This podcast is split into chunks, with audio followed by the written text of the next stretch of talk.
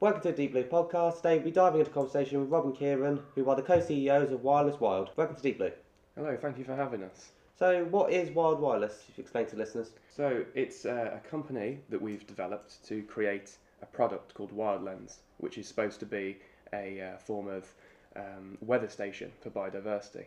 So, it can analyse the surrounding environment and uh, understands the environmental health based on um, images it collects and audio it records. So, when you say um, wireless health, what do you specifically mean by that? So, w- we want to get an understanding of um, environmental health. Mhm. So, if there is, for example, um, the population of foxes is in decline, or we've got a rise in um, invasive species, or something like that, it tips the ecosystem out of balance Mhm. uh, and, and would make it, we would argue, unhealthy. So, we, we want to have healthy ecosystems in the United Kingdom because they are um, desirable for all of the natural services they provide to us. Mhm. So, if we can understand whether the ecosystems are healthy, whether they're um, they have a good array of biodiversity, then we'll be able to know um, if those services can continue to be provided from the natural world. And when you say you use lenses to do that, is it a case of t- testing um, what the quality of, I don't know, maybe the grass they're eating, or maybe even testing the, the quality of the air around them? I don't know if your device do that. Explain exactly how you measure the health of an area to make sure, okay, this is good for the animal, this is not so good for the animal, Yeah, of course. and potentially improve it. Yeah, okay. Um, so what we use at the moment is we have a HD camera Mhm. and we have an ultrasonic microphone. And what the HD camera's job is to do is to any time an animal walks past, it will capture an image of it, Mhm.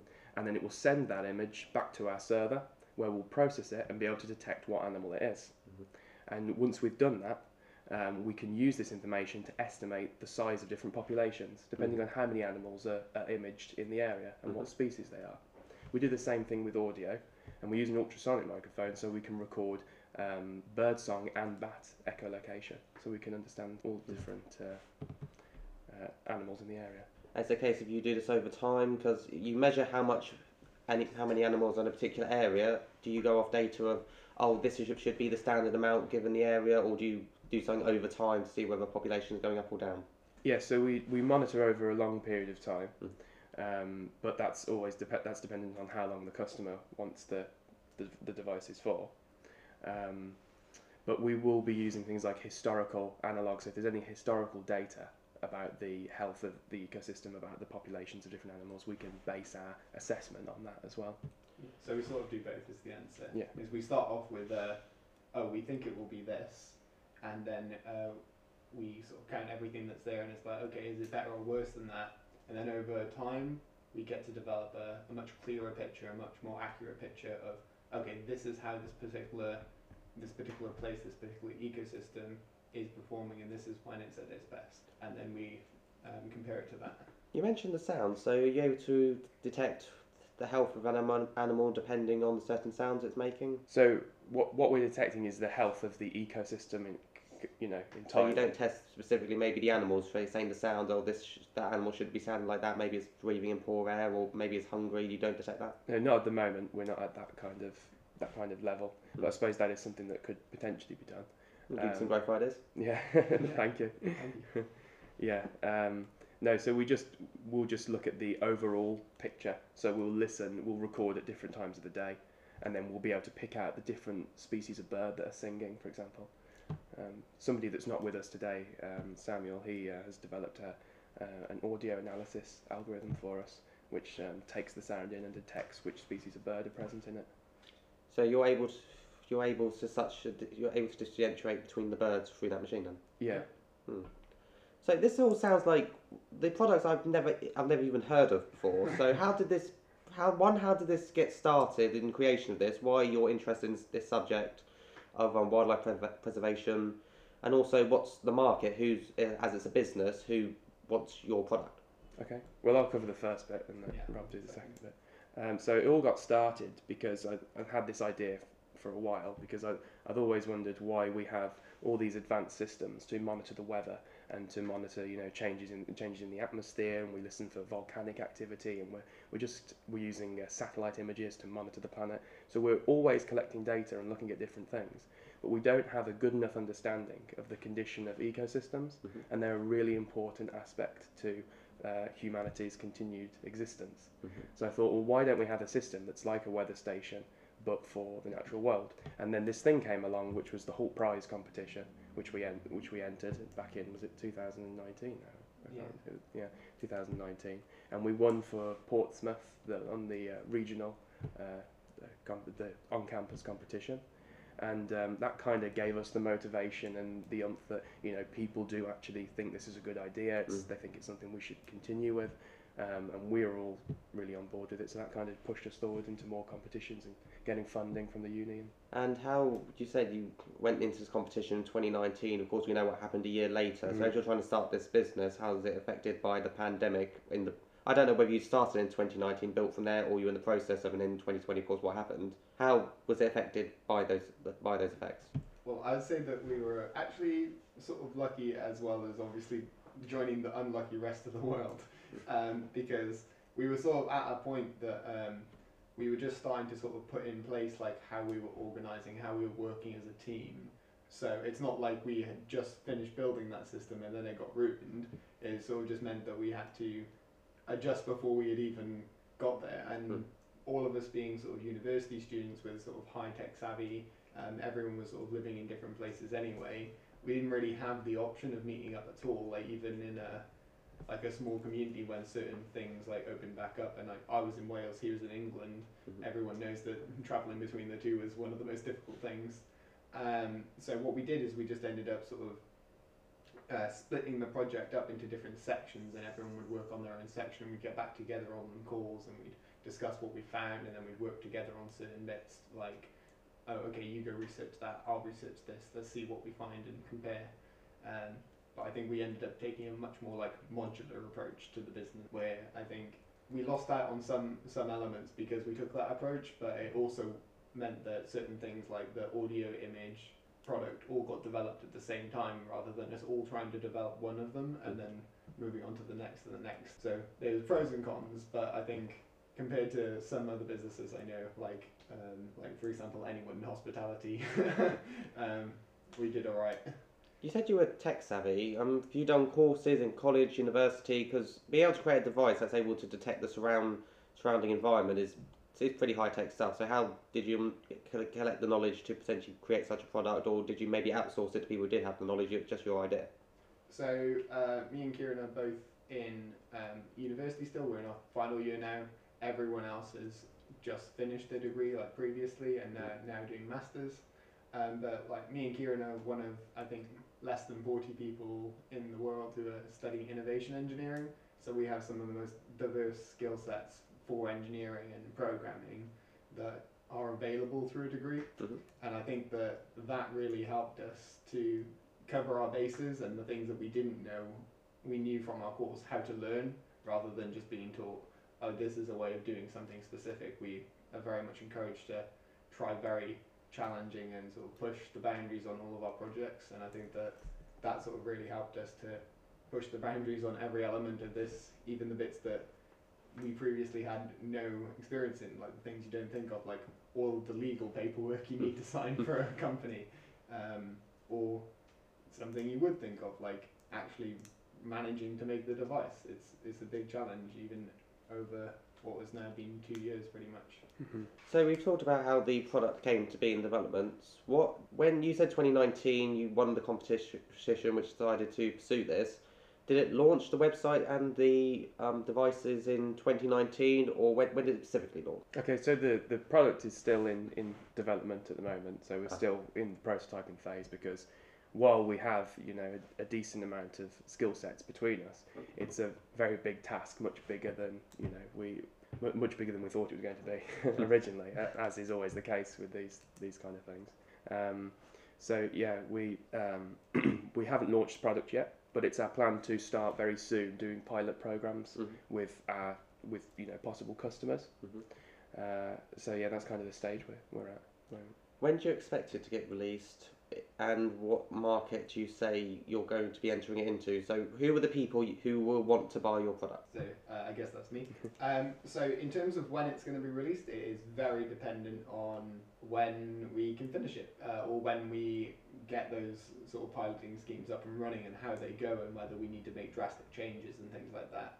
fingers crossed we don't Hmm. need to make any drastic changes, and fingers crossed we can get uh, at least someone in most of our market areas, such as conservation, um, agriculture, so like farms, both big and small, and even things like new building developments can really use our product to improve their uh, environmental um, monitoring before, during, and after. Mhm. And there are a lot of new policies coming into place at the moment that require them to do that and to prove um, biodiversity increases of like ten percent. But that's not really possible with the new with the current monitoring systems. So we sort of offer that Mhm. that ability to actually do what they're legally required to do. So um, we've already got people from conservation like Knepp Estate. We've got Portsmouth City Council said that they were interested in having a pilot scheme. Um, we've spoken to some individual farmers who are interested, and uh, we've sort of vaguely reached out to some um, construction bodies, but no one specifically for piloting schemes, more just to gauge the interest of that market, and we've got some really good feedback.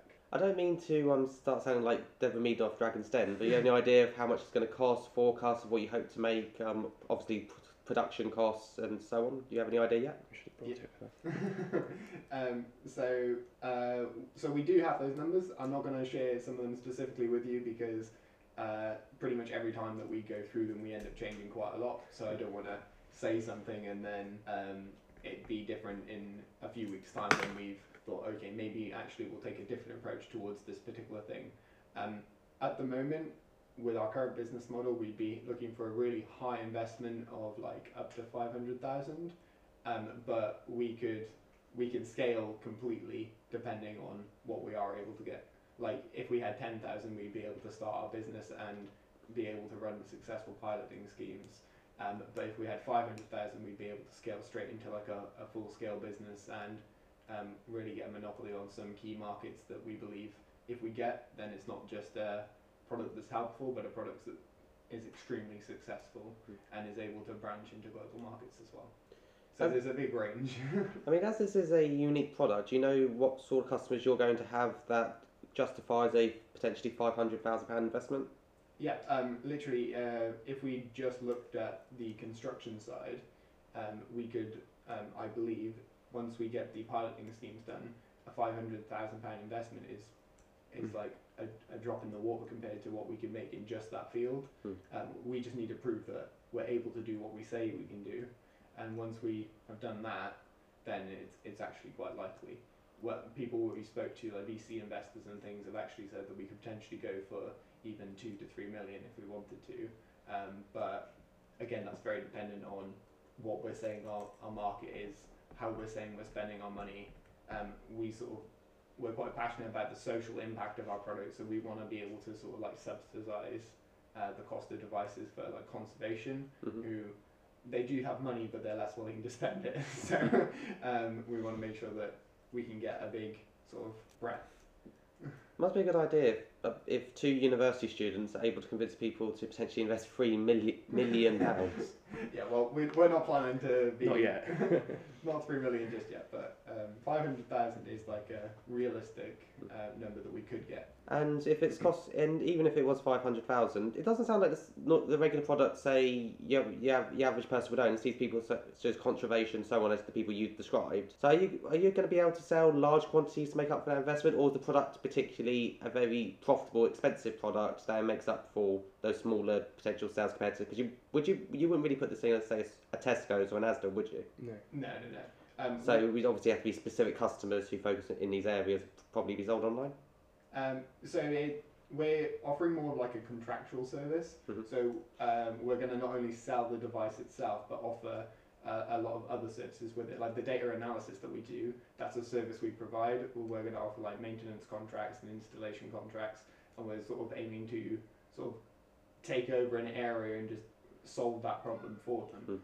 You want to have your ecological surveys done? We'll just we'll do them for you. This is the price, and then that part of your business is done, and you get the highest tech that is available in the market currently. So through B two B, Mhm. though that that amount of money can be regained reasonably quickly. Um, depending again, depending on which model we decide to go for.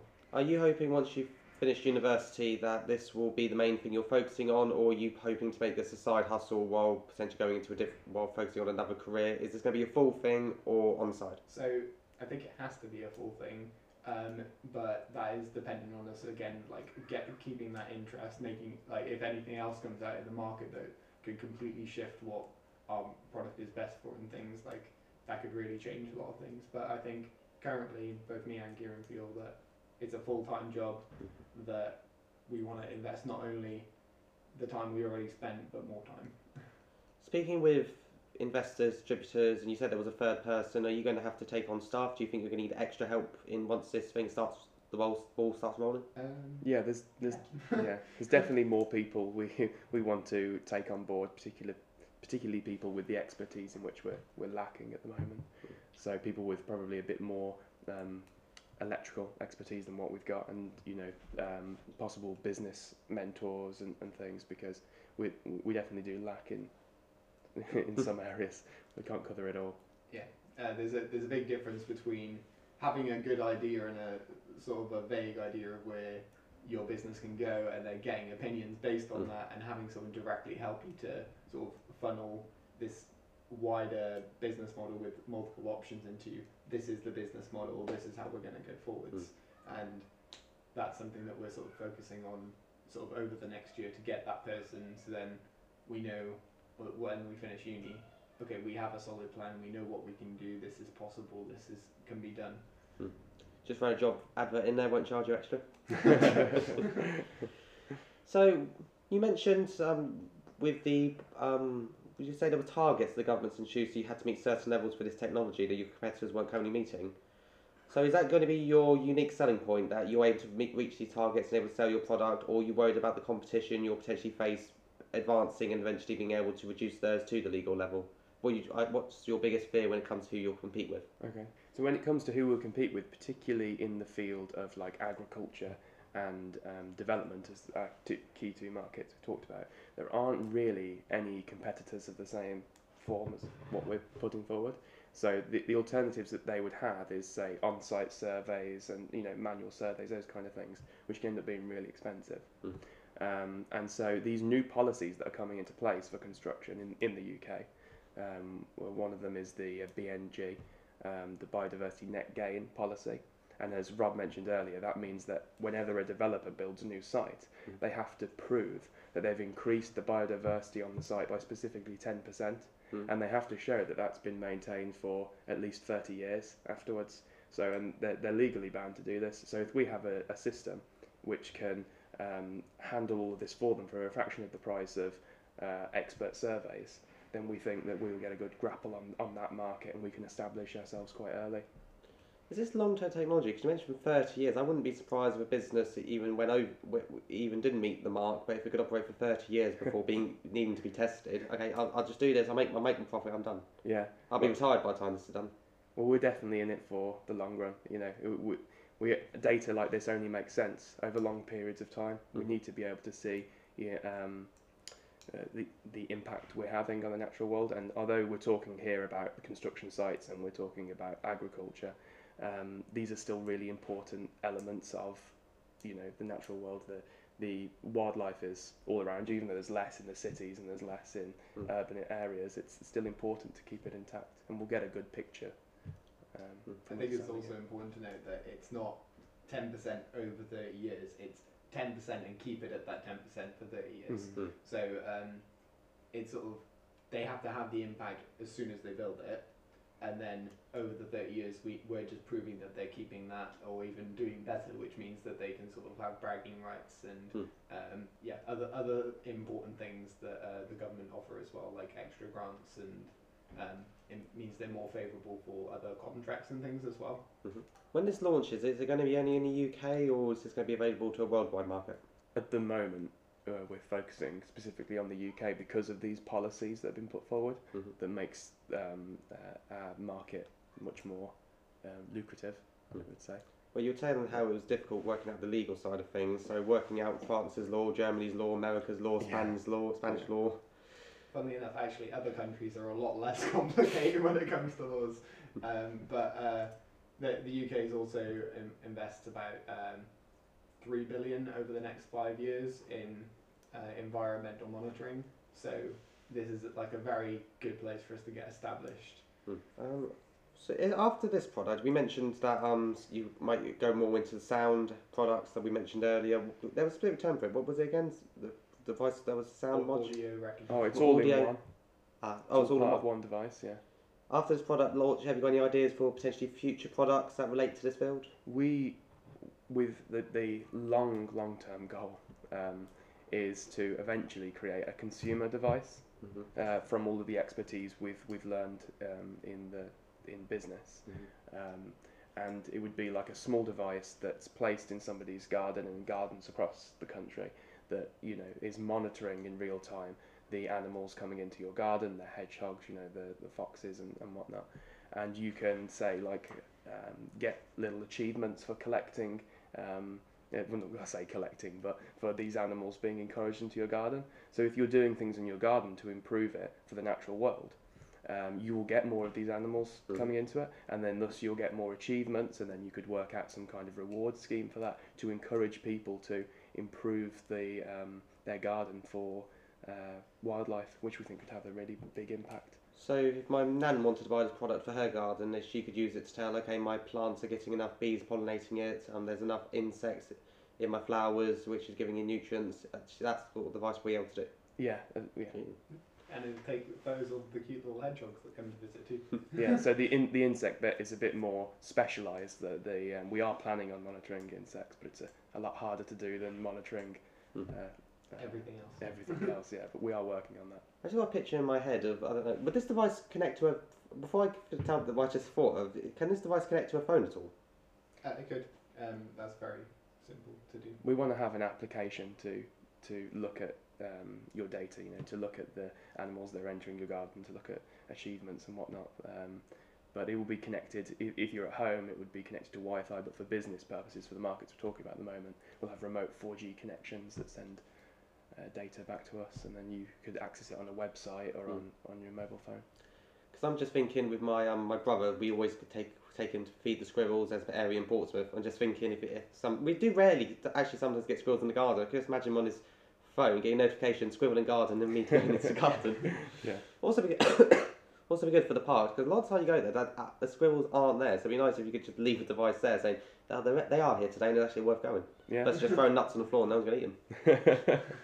So I'm going to move on s- in a minute to my final question, which will be just advice to listeners on how to potentially pursue something themselves, or what, or take what the path you've taken and how they might get on there as well. But is there anything about your business that you would like to say that has not currently been discussed? uh, no, I don't, I don't think so. No, I, mm, I think that's pretty much what we are. Yeah. Um, if you want to find out more, wirelesswild.co.uk. Um, I'm about to move on to the next statement. Can you say a bit louder because I'm just not sure the microphone picked that up. oh, wirelesswild.co.uk if you want to find out more. Perfect.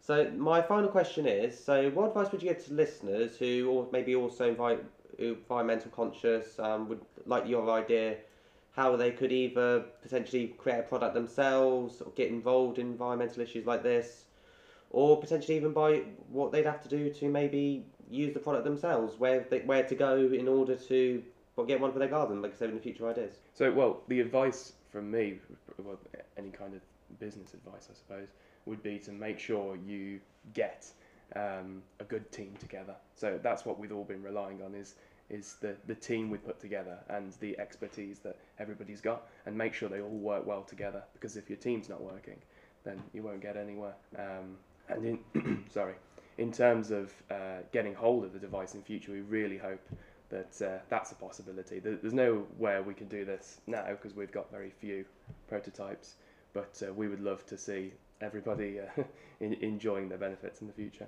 Is there prototypes? So, if you is it are they? So, what are the prototypes like? Do you, how how big is the device? I should have actually? brought it with me. It's about the size of a laptop screen, It's about the size of a laptop Yeah. screen. um, a small laptop.